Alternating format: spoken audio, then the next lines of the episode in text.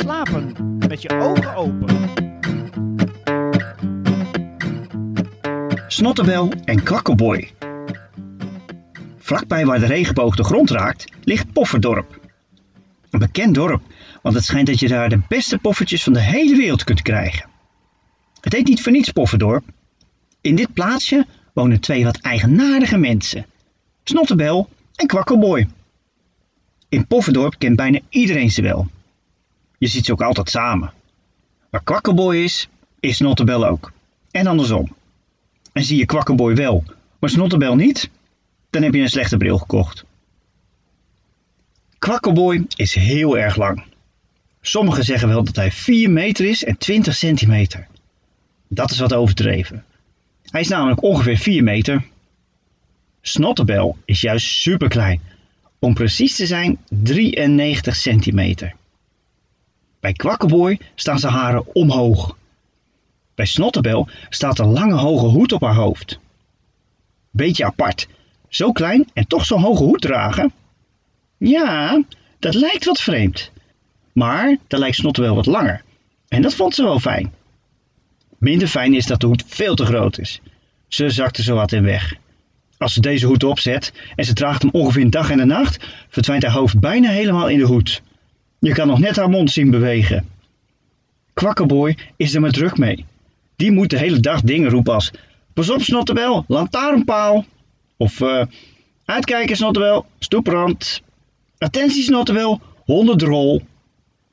Om langer te lijken kun je ook hakjes dragen. Maar Snottebel heeft een fikse Snottebel aan de neus hangen. En die zie je niet als je een hoed op hebt. Ja, misschien het puntje van de Snottebel, dat zou kunnen, maar meer ook niet. En Snottebel vindt het te vies om weg te halen, dus ze laat hem maar hangen. En ja, dan is de hooghoed echt een slimme oplossing. Kwakkelboy op zijn beurt heeft altijd ergens last van. Kwaaltje hier, kwaaltje daar. Hij voelt zich vaak een beetje zwakjes.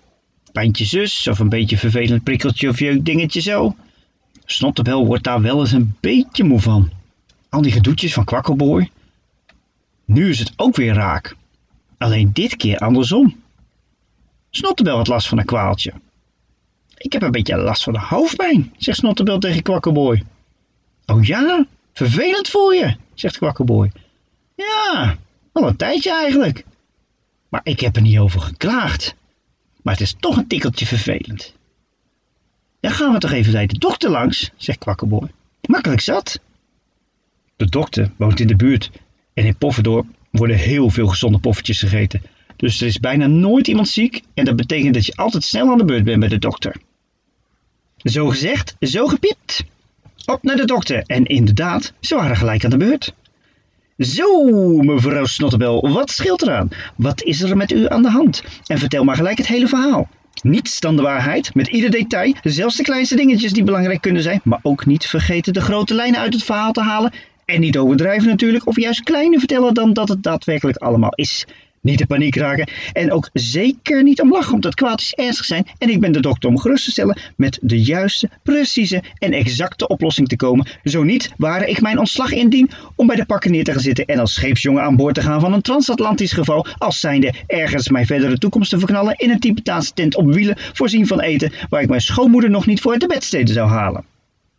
Snotterbel haalde diep adem, nam een aanloopje en vertelde haar verhaal. Ik heb af en toe hoofdpijn. Ach zo, zei de dokter. Duidelijk verhaal. Daar kan ik wel wat mee. In het hoofd. Pijn dus. Niet ergens anders. Misschien wel, maar dat doet er nu niet toe. Het gaat om uw hoofd. Uw hoofd, hoofd, pijn, hoofdpijn. Dat maakt samen hoofdpijn. Bij u, niet bij mij. Al krijg ik ook wel eens hoofdpijn van het nadenken over dit soort dergelijk complexe zaken. Maar daar zal ik u verder niet mee confronteren. Het is al erg genoeg. Bovendien weet mijn vrouw er niet eens van. En wat gaat u er eigenlijk aan? Dat terzijde leggend en direct terug te pakken, hebben we het over de pijn die u heeft in uw hoofd. Snottebel en Kwakkelboy keken elkaar vragend aan, verbaasd. En weer terug naar de dokter, die inmiddels druk bezig was zijn wenkbrauwen te fronsen. Eén voor één. En soms allebei tegelijk, maar meestal één voor één. Hij plukte wat aan zijn snor en hij begon te schrijven. Met een belachelijk lelijk handschrift schreef hij van alles op een papiertje en mompelde er onverstaanbare woorden bij. Snottebel probeerde mee te kijken wat de dokter allemaal opschreef. Maar die kon niet anders zien dan dat het een boodschappenlijstje was waar de dokter onderstreepte niet vergeten bij de woorden scharreleieren en pindakaas.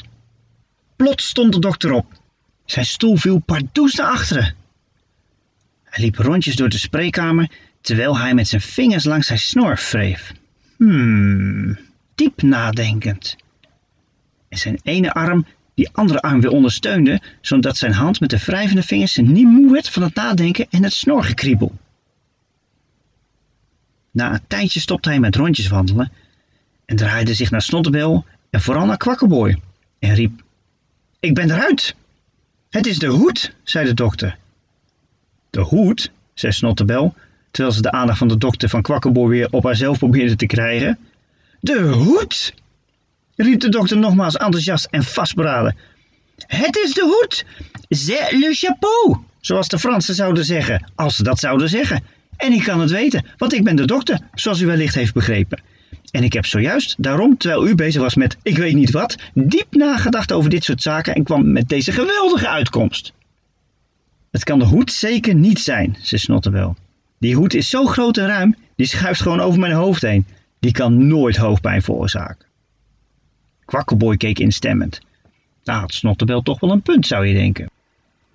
Kan het bij toeval, als zijnde toevallig ook het geval zijn, dat u deze hoed een tijdje terug hebt gekocht en pakweg om en nabij hoofdpijnkwaaltjes een week later kreeg? vroeg de dokter terwijl hij geïnteresseerd en instemmend keek naar Snottebel. Ja, nu het zegt, dokter. Dat zou best wel eens kunnen, ja, zei Snottebel. Hmm, ja, dat moet wel, want ik heb daarover nagedacht en ik ben de dokter, zoals u mogelijk al heeft geconstateerd, zei de dokter op zijn beurt. U heeft last van een goochelhoed.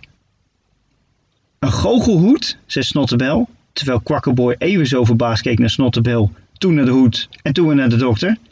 Juist hem, zei de dokter. Dat heeft u goed gezien. En toevallig was dat ook net wat ik tegen u zei. Maar goed, beter laat dan nooit, aldus de dokter. Snottebel nam de hoed af en legde deze op tafel. Je kon gelijk de Snottebel van Snottebel zien. Kwakkelboy en Snottebel bleven er een tijdje verbaasd naar staren. De dokter staarde ook, maar meer alsof de hoed ieder moment een kunstje zou kunnen gaan doen. En na een tijdje begon de hoed warempel te bewegen. Wat krijgen we nou? vroeg Kwakkelboy. De hoed bewoog wat naar links en dan weer naar rechts. En hij begon steeds meer te bewegen. En ineens kwam er iets harigs onder de hoed vandaan kruipen. Een oor van een konijn? Verrek, er komt een konijn in mijn hooghoed, zegt Snottebel. Ik weet het, zei de dokter. Ik ben dokter namelijk. Het konijn keek tevreden in de kamer rond, snuffelde wat en ging braaf op het bureau van de dokter zitten.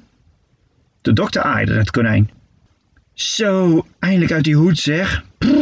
Wat is dat ding warm en benauwd, zei het konijn.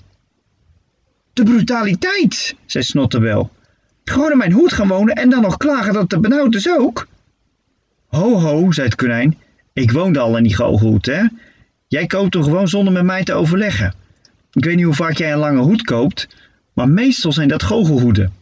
En het zou best eens kunnen dat daar een konijn in woont. Bovendien heb je mij al horen klagen over dat ik regelmatig iets kouds, rilligs en glibberigs in mijn harige konijnenkont voelde? Jouw snottebel, snottebel. Zit wat in, zei Kwakkelboy. En dan te bedenken dat er vroeger ook nog een goudvis in de hoed woonde, hè, zei het konijn. Maar die is echt anders gewonnen. Die kreeg verkering met een andere goudvis en ging daar wonen. Maar anders had je ook nog mooi een vissenkom op je hoofd gehad, oude snottebel. Oh, en dus ga je op mijn hoofd zitten stampen als een konijn, vroeg Snottebel. Nou, als jij je hoed eens een keer af zou zetten, dan kan ik er ook nog eens een keertje uit, zei het konijn.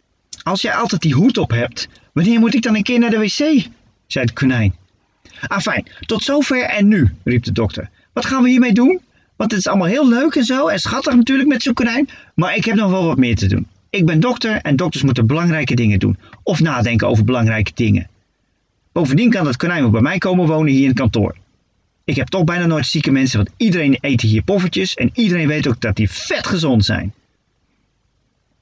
Dat zou wel een mooie oplossing zijn tegen de hoofdpijn voor Snotterbel. En voor Kwakkelboy scheelde dat weer een vriendin met hoofdpijn. Het konijn zou de ruimte hebben en makkelijk naar de wc kunnen. En de dokter, ach, konijn op kantoor is altijd gezellig. Dat lijkt me een uitstekende oplossing, zei Kwakkelboy. En iedereen vond dat ook.